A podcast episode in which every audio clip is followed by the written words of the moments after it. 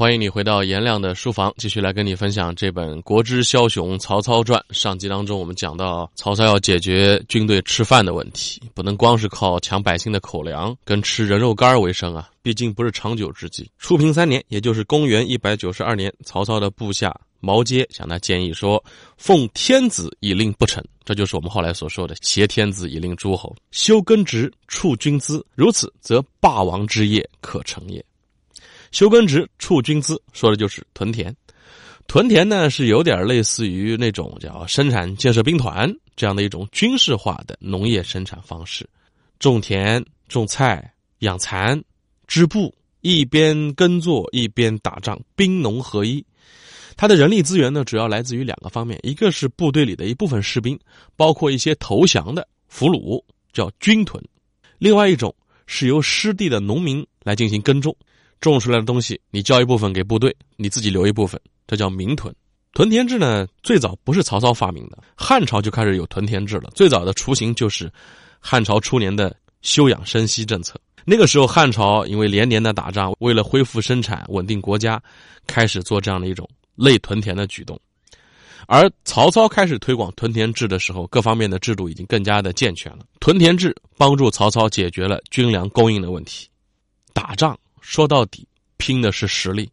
物资供给、交通运输、兵源储备，其他的什么战术啊、打法呀、武器装备啊，可能在具体的某一场战斗或者某一片阵地的战场当中会看这些。而一场战役、一场战争的胜利，拼到最后拼的是实力。曹操在这点上做足了功课。星辰大海，由这里起航，颜亮的书房。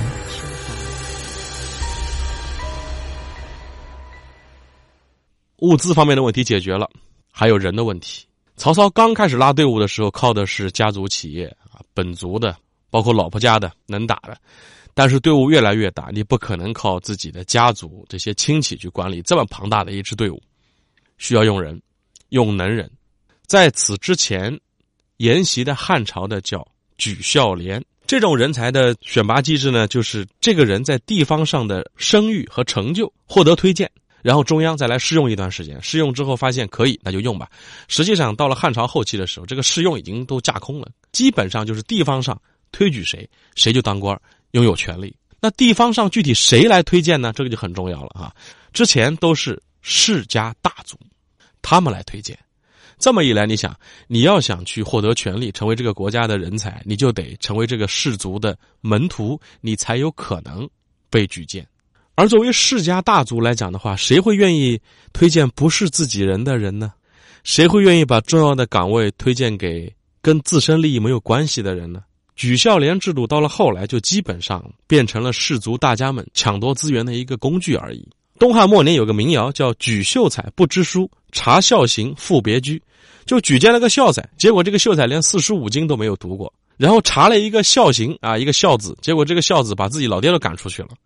就推荐的人根本就名不副实。而曹操是特别看重人才的，他需要把这个人才的举荐制度真正的发挥实际作用。而那个时候还没有科举制度呢，那科举也是需要有一个稳定的社会局势才能够实行得起来的。东汉末年你想想看，整天打仗，大家饭都吃不饱，怎么可能坐下来好好读书，然后每年去赶考，一层一阶的考，也不太可能，还得用举荐制。那怎么举荐？好，九品中正制，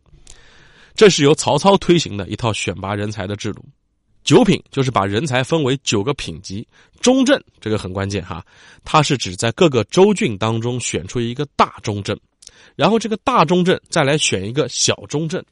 等到大中正跟小中正都被选出来之后，朝廷会发一张表给他们。这张表呢是一个叫人才调查表，大中正和小中正把自己推荐的人才的相关信息填到表里边，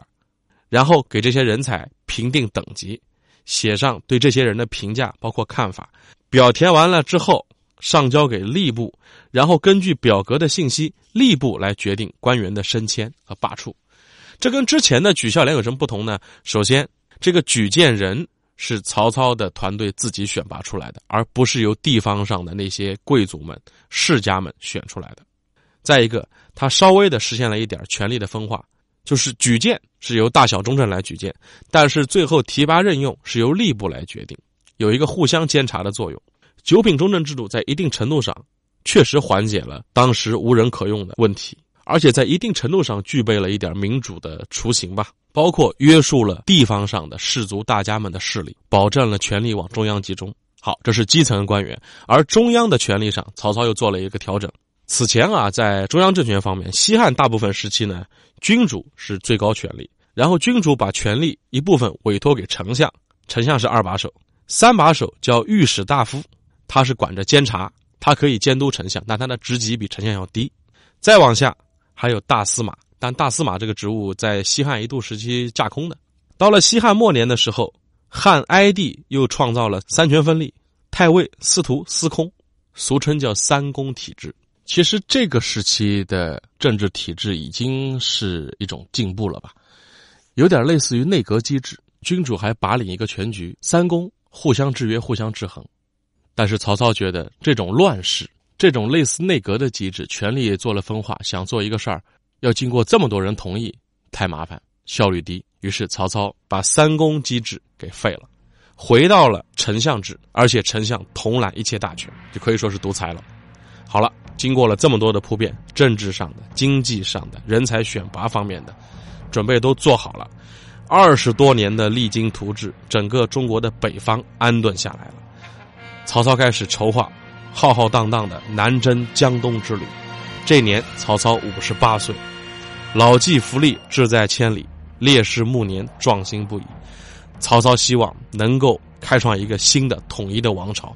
把完整的江山交给后代。但是没想到建安13年，赤壁之战，一把大火把曹操的100万雄师烧得灰飞烟灭，也断送了曹操的江山统一梦。滚滚长江东逝水，浪花淘尽英雄，是非成败转头。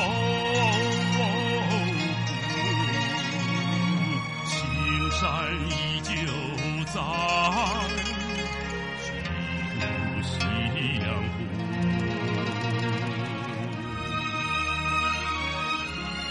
好，感谢你一直在关注颜亮的书房，这集要给大家来送书了。颜亮的书房呢，已经快要播出100集了，也推荐了几10本各种类型的书吧，都比较杂。想做个小调查，就是目前你听到的颜亮的书房当中的哪一本书你印象最深刻，最有阅读的冲动，或者说最喜欢、最感兴趣，理由是什么？你把它回复在本集的评论区当中，被点赞最多的前3个朋友，我们各送一本书，就是颜亮的书房之前分享过的其中的一本。